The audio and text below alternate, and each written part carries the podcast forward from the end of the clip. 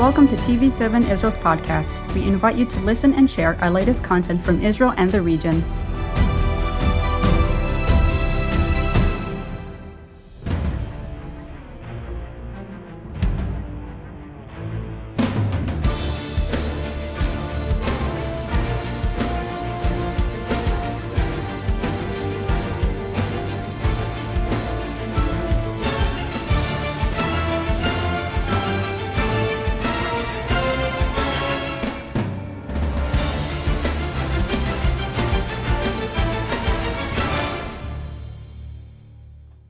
Shalom uh, from Jerusalem. Uh, this is uh, once again Watchmen Talk, and uh, we are having our second part uh, of a conversation with retired British Army Colonel Richard Kemp.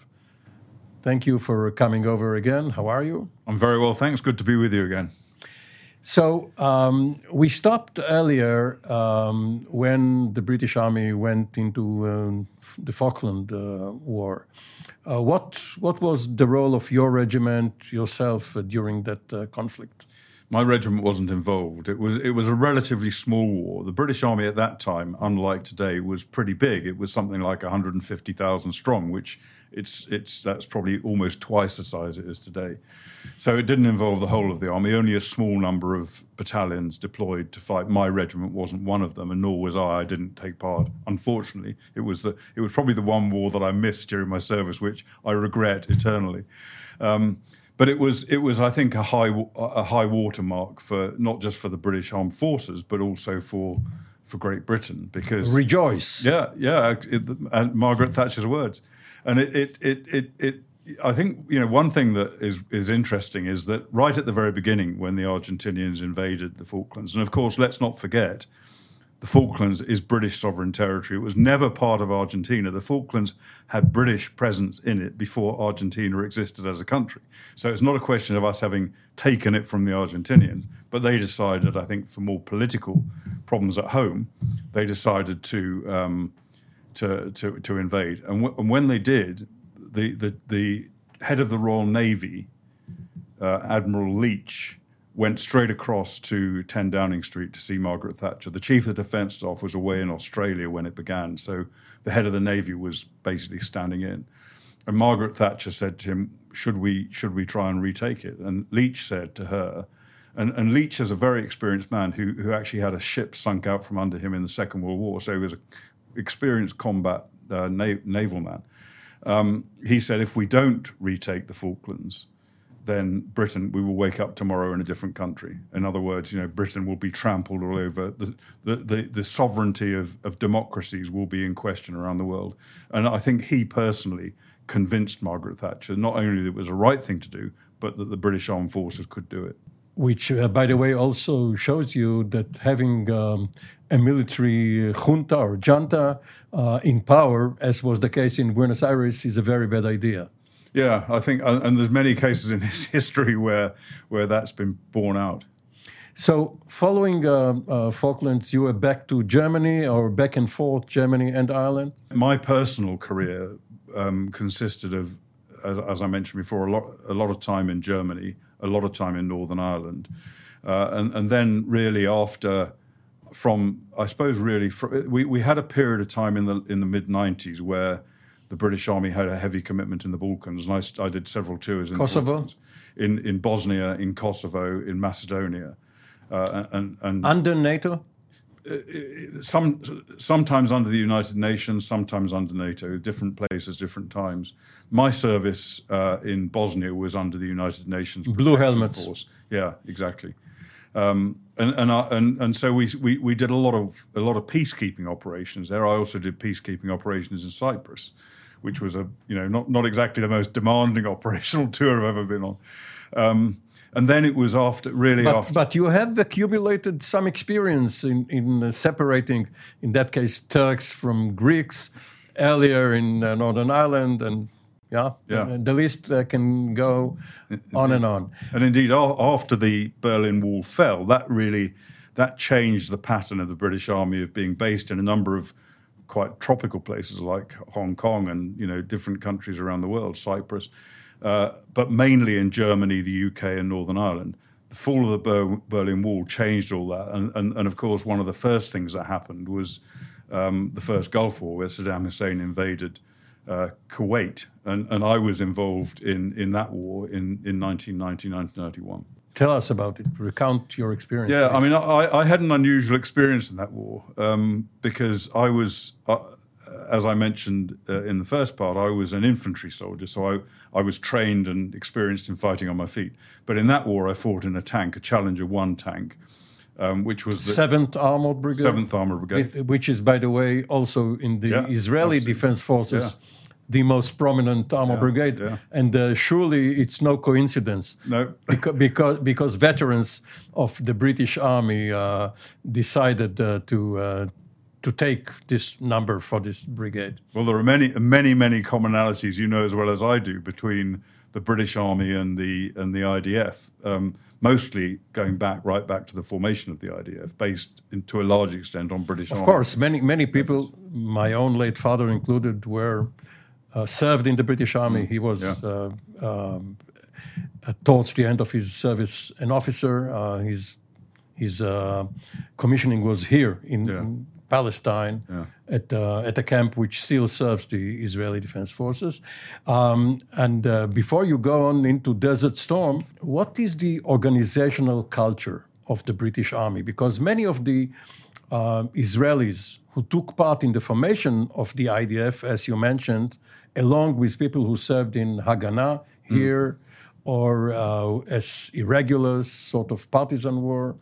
Um, but the British veterans brought with them a sort of spit and polish uh, discipline, uh, which was perhaps uh, unnatural to the Sabra spirit. Yeah, I, I mean, uh, it, it's it's an interesting uh, comparison, and, and, and back then, in, in the sort of immediate post-war period, that sort of time, um, the British Army was renowned for its spit and polish, um, and, also for much of my service. I would say today it's it's probably a bit different, and and, and interestingly, um, one of the when I was at Sandhurst, our military academy, the, the army that we studied, I think, more closely than any other army in the world was the IDF. That was that was I could back then I could name to you pretty much every general, and every battle fought in every war that Israel fought. but mostly the Yom Kippur War and the Six Day War? Yeah, mostly, but but all all of the Israel's wars, and um, and and the reason for the reason we looked at it so intensely was because, as I mentioned, we were preparing. Our primary objective was preparing to fight the Russians in Eastern Europe, in, in Europe, and and the only army that was really involved in armored warfare at that time actively was the Israeli Defense Force, and not only that, they're also fighting against Russian equipment. So these there were big lessons for us to be learned, and and and we learnt them. I think we learnt them pretty effectively, and and the um, I, I would say uh, to to the viewers that the the I don't think I've met or very if ever very few. British soldiers who don't have the utmost respect for the IDF. If you say what's the best fighting force in the world, many of them will come up with the IDF, and, and they have huge admiration for the IDF. But you know, it's mutual. If you ask many Israeli um officers, and especially those uh, who are involved in intelligence, uh, they are in awe of MI6 and of uh, military intelligence um, in the British Armed Forces for the professionalism and um, ability uh, to be cool and collected, um, which is not usual for for um, Israelis. So, going back to to uh, your challenger, to the tank, um, which um, obviously uh, is is part of a series. First, you had the the uh, Centurion. Uh, it's always it's always um, starting with, with a C, um, and uh, the the Challenger. Um, you were in an infantry company accompanying um, an armored battalion, what or a mixed uh, match of. We, we did have that. That was the common formation within. You know, we call them battle groups within a brigade. So in Seventh Brigade, we had three battle groups, which was each battle group made up of a mix of armor, tanks, and armored infantry who, who moved around in, in warrior infantry APCs. fighting vehicles. Yeah, they, yeah, exactly. Uh, as well as you know other elements like armored artillery and engineers and things. Um, but but in fact, my that wasn't my role. I, I, was my my my own regiment did not deploy to the uh, first Gulf War. They stayed in Germany. So I managed to get myself out there as an individual, and I became the operations officer for the commander of Seventh Armored Brigade. So I was in the commander of 7th Armoured Brigade's command tank. I was actually his loader, uh, as well as doing all the stuff that operations officers have to do. And, and we, we, we, on that tank, we flew a flag that had been flown by uh, a commander in the 7th Armoured Brigade during the Second World War, the Desert Rats, which was also our nickname, the Desert Rats. So that was my job, was to was, under Montgomery, Eighth Army. Uh, yeah, yeah, back in back in the day.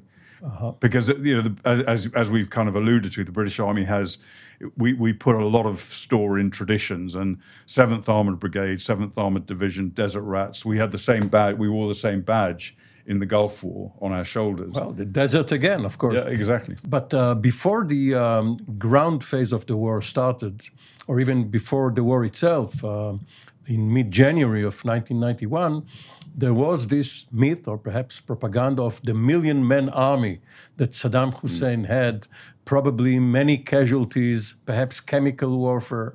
What was it like? It was um, uh, in in the build up. We spent we spent several months in Saudi Arabia in the desert south of Kuwait. That's the desert shield part of yeah, preparing, preparing and training and going, you know, doing live firing ranges and things like that. Maneuvers with the Americans. We were, of course, part. Initially, my brigade was part of the First U.S. Marine Division, and then later we became part of the Third U.S. Army um, for the actual invasion, and. Um, so we spent a lot of time there. When it uh, and in our preparation, we were. I think I think people just really didn't know what they were going to be facing. They, they did know that Saddam had a huge army.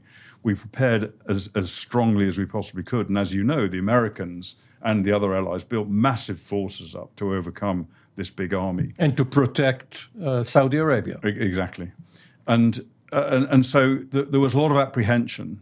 I personally, I have to say, I didn't feel the Iraqis would put up very strong opposition. And that was based mainly on my study of the IDF and how the IDF had fought different Arab armies and how the Arab armies had operated.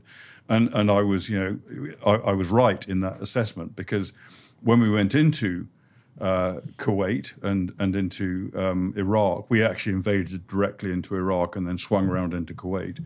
Um, the, Iraqi army was pretty much routed. They'd been subjected to a lot of airstrikes and advanced artillery, long range artillery strikes. And we went in and we completely outmatched them. Uh, and we had tanks that could fire out to about 3,000 meters. They had tanks that could fire out to about 1,000 meters. We had great night and day visibility. They had only daytime visibility. So it was it was in many ways a bit like a turkey shoot. And the Iraqis were surrendering very quickly. There were some pitched battles and there were some hard battles. Some Iraqis fought very hard, but the majority, I think, ended up surrendering very, very quickly. From your perch as an operations officer, looking up and around, what was it like to fight uh, in an alliance? Um, you were, as you said, uh, subordinate to American command.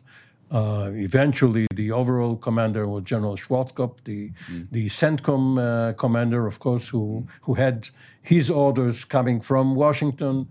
Uh, there was this um, Arab alliance uh, ostensibly led by Prince Khaled of Saudi Arabia, but this was secondary. Um, did you feel um, um, that it was convenient to fight with allies and under foreign command? Yeah, it, it worked extremely well. Just to pick you up on one point, the, the Arab armies, I wouldn't have said were secondary, maybe in terms of the actual fighting, but in terms of of maintaining political cohesion across the alliance, I think the Arab armies were essential to that. And, and indeed, that was one of the reasons why, probably the major reason why it was so important that when Israel sustained Scud attacks during that war, um, that Israel did not respond because had they done, that would have fractured the alliance. And certainly, I think the Arab armies may not have continued to take part. It would have made it very, very it's, difficult. It's really astounding that not only Egypt, which already had peace with Israel, but also Syria sent yeah, forces yeah. into Saudi Arabia yeah. um, against uh, the the Iraqis. Yeah, I worked with the Syrian armored formation during the not not during the fighting itself, but in the work up to the fighting. But it, the, in terms of being in the in, a co, in an international coalition, it, it, was extremely beneficial, I think, for everybody concerned. And when we first went out there, we deployed, and the Americans deployed immediately, Marines first, into Kuwait. We deployed very quickly after them, I think, mainly for political um, solid, solidarity with the Americans. But we weren't really ready for that. The British Army uh, did not have the readiness needed to deploy a large formation at short notice into the desert like the Americans did. And so we depended almost totally on the United States Marine Corps so for our survival send, initially. You, um, first of all, send in uh, your troops, and then you link up with the equipment only when it comes over land or um, uh, by sea. And uh, originally, what you have is a, is a hollow unit. Yeah, I deployed one of the first to deploy to to uh, Kuwait um, into Al Jubail, the port, and we we basically stayed there and did you know acclimatization, preparation training, waiting, and we flew in waiting while our tanks and armored vehicles and other logistic support arrived by ship. And as I mentioned, in that early stage, we didn't really even have the logistics to support our own lives. So we were dependent on the US Marine Corps for that. If we um, jump into Afghanistan 10 years um, uh, later uh, or so, uh, was that a similar experience to to Kuwait and Iraq? It was very different. I mean, the the, the war in uh, the first Gulf War, Desert Storm, was was a, a full blown conventional war, tanks versus tanks, artillery versus artillery, air versus air, etc. Um, the the Afghanistan campaign was a, effectively a counterinsurgency campaign, low level, fought by conventional forces against terrorist insurgents, whatever you want to call them. So it was completely different. It was far more like Northern Ireland compared to the Gulf War. Although, as I mentioned in the previous part, it, it's too easy to take a template from Northern Ireland and put it on Afghanistan because they're completely different. But what was your own mission? eventually, you uh, commanded all British uh, uh, troops in Afghanistan. Didn't you? Yeah, 2003, I was the commander of British forces in Afghanistan. But that sounds probably grander than it is because the British forces in Afghanistan at that time, we were we were based in Kabul and uh, in Mazar Sharif in the north. We were not in Helmand, where later the British Army deployed to. Uh, we had a relatively small number of forces. I was a colonel. A colonel doesn't command vast forces. So my, my command there was not huge. But I had responsibility for all British troops in Afghanistan and British Air Force assets as well. We had a couple of planes. Um, and we worked closely with the NATO command structure there. And my my forces, I had I had forces doing different roles around the country, but the the majority of them were working under the Canadians uh, in in Kabul, doing patrol counter terrorist patrol activity in Kabul. The uh, chain of command led from from NATO. Um, to the Americans, uh, and then to the Canadian force, and then to your force? It, it was a com- it was a complicated situation. I was I was the commander, direct commander of British forces there, and my chain of command went straight from me to the UK. That was my my boss was in the UK, the, the Ministry of Defence, um, or the permanent joint headquarters under the Ministry of Defence. Um, so, and, and every, every decision affecting the UK forces had to be made by me in connection with London. Um, but but our forces that were deployed on, for example, operations in in Kabul with the Canadians, they would operate under the operational control of the Canadians. So in other words, they would follow the orders of the Canadian chain of command, which went to NATO. Um, it didn't go then to the Americans. Uh, that was a sort of there was a separate operation. But in but, practice, uh, does it happen that uh, you have two fathers, uh, two superiors. Does it uh, happen that uh, one vetoes the other? Essentially, Britain could veto any decision made by NATO, the Americans, or anybody else. And we, you know, we had our rules of engagement, we had our terms of uh, operations there, and, and we could we could veto anything. They couldn't veto us. That's the way national chains of command work. And for example, we had with us in Kabul, we had Germans, French, all operating under different rules, different uh, terms, and, and and and their own national command would decide what they could and couldn't do. But it it sounds it sounds convoluted, it sounds difficult, but it didn't, in my experience, didn't actually affect the operations on the ground, which were pretty okay. They had the problems, but they were pretty seamless. The Americans stayed on for 20 years there and only left uh, in the summer of 2021 um, in a shameful manner. Uh, and the Taliban came back. Was that uh, preordained? It wasn't just Americans; it was the Brits as well. We were there right till the end, and we left in, a, in also in a shameful manner. And, and, and in my opinion, that, that that it was it was a huge misjudgment to withdraw in the way we did. It wasn't preordained. Yes, of course, every operation ends at some point, but it was premature given the circumstances. And I believe it, it, it was a, a humiliation for the US, the UK, and the other countries involved, and NATO as a whole, which I think probably led directly to the invasion of Ukraine by Putin, who was emboldened by seeing the weakness that NATO exhibited in Afghanistan. Uh, you were also um, uh, seconded to Cobra. Um, and um, as far as, as we know, a snake may have some teeth, but um, and they are sharp and uh, and uh, probably dangerous, but they are not very big. Well, what is that uh, cabinet office briefing room A or without the A? What is that Cobra? Cobra is a glamorous way of saying, as you say, cabinet office briefing room A. Um, COBRA is the UK National Crisis Management Committee, chaired by the Prime Minister, can be chaired by people lower than him, but at the top level it's chaired by the Prime Minister and attended by the Cabinet. Um, and it, it's kind of equivalent to, let's say, what's more familiar perhaps from Hollywood is, you know, the, the White House Situation Center, etc. It's that kind of thing. It sounds more glamorous than it is. It's, it's basically the, the, the way the UK uh, coordinates and reacts to a crisis or an expected crisis occurring. And usually you vainly wait for a crisis to happen? Well, it, you don't sit around in COBRA waiting for something. It, Co- COBRA is convened when either intelligence is received that something's going to happen or something does happen. And my role in COBRA was I was, I was working for an organization called the Joint Intelligence Committee at the time, responsible for international terrorism.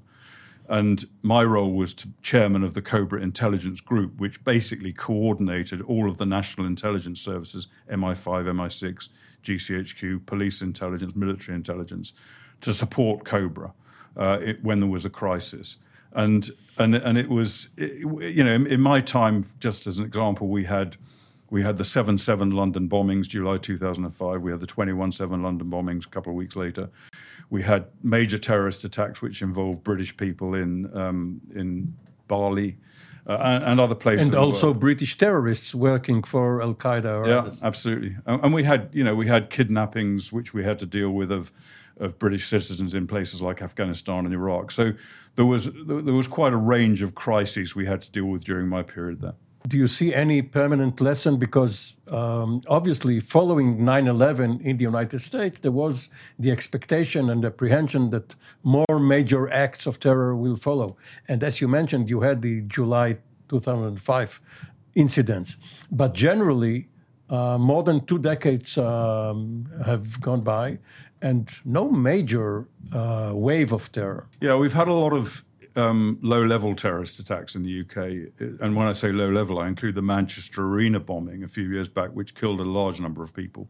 But it was the, the low level in terms of these are not um, necessarily major organized attacks, they're individuals or small groups operating under the, under the, the motivation, let's say, of the Islamic State. But uh, one thing I would say is that you know, there have been a number of plots, there have been a number of attempted attacks. There have been far more that have been prevented by our intelligence services than, than the public will ever know about. So there's, there's still planning, there's still a huge number of people who are suspected of planning terrorist attacks. And one thing I would say is I'd pay tribute to the role of Israel in this because Israeli intelligence, not just Britain, but countries around the world, benefit from Israeli intelligence, one of the best intelligence services in the world, which provides, in many cases, including in my personal experiences, provides operational intelligence that directly leads to the prevention of terrorist attacks and therefore saves lives. And I think, you know, Great Britain, the US, Canada, Australia, other countries in Europe, in the Middle East, can be so grateful to Israel for the, the, the life saving intelligence they provided to our countries. But nevertheless, your Five Eye organization is only Anglo Saxon. Um, Israel, of course, claims that it is the sixth eye because it begins with an eye, but that also applies to Iraq, Iran, uh, Italy, and others. Uh, well, well, the Five Eyes, of course, is um, Australia, Canada, US, UK, New Zealand. Um, but and, and I work very closely within that within that grouping during my time in the Joint Intelligence Committee and Cobra. Um, but I would say Israel is a sixth eye. It may not be because it begins with I, but um, it, I think Israel has privileged intelligence access to, to, to all of the countries concerned and to Five Eyes intelligence, and, and mainly because Israel is such an eff- effective intelligence operative and is so beneficial and valuable to us, but also so it's a producer and a consumer. Yeah, absolutely. It work, the, the, relationship works in both directions, and, and we, we, you know, many times we would exchange intelligence with the Israelis, which was beneficial to them. It wasn't just a one-way street. Two final questions because our time ran out. Um, when did you decide to retire as a colonel rather than stay on, perhaps made general? I, I, I got to um, it was I think 1990 no, sorry, 2000, around 2006, I, I retired from the army. Um, and, and I decided to do that mainly because um, I saw a future of sitting behind a desk and my life was not to sit behind a desk. My, I, I, wanted, I joined the army in order to fight. That was why I joined. That's why most people who serve volunteer to serve in the British Army. They want to fight. I wanted to fight. And, and, and the higher up you get, the less you do, the more you are behind a desk. So that was the main reason I decided to leave. Um, from your uh, vantage point at Cobra, um, the interrelationship between the political echelon and the professional military and intelligence level uh, in democracies, is that workable? Yeah, it's interesting. It's it's it's. Um, I mean, one thing I would observe is that um, for, from my interactions with, for example, the prime minister, the foreign minister, the defence minister, and the intelligence services, is that certainly in the UK, that ministers often tend to be almost dazzled by the intelligence services. It's a bit like with special forces; they're dazzled by special forces, probably unjustifiably in many ways.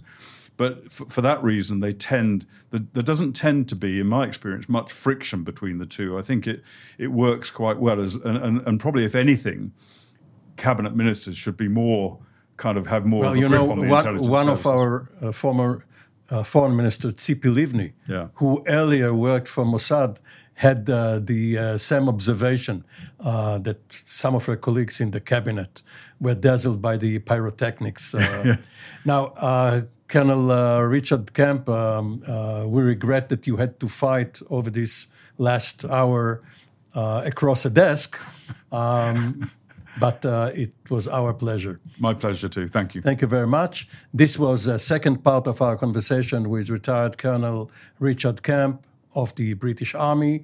We will be back with another edition of Watchmen Talk. Shalom from Jerusalem.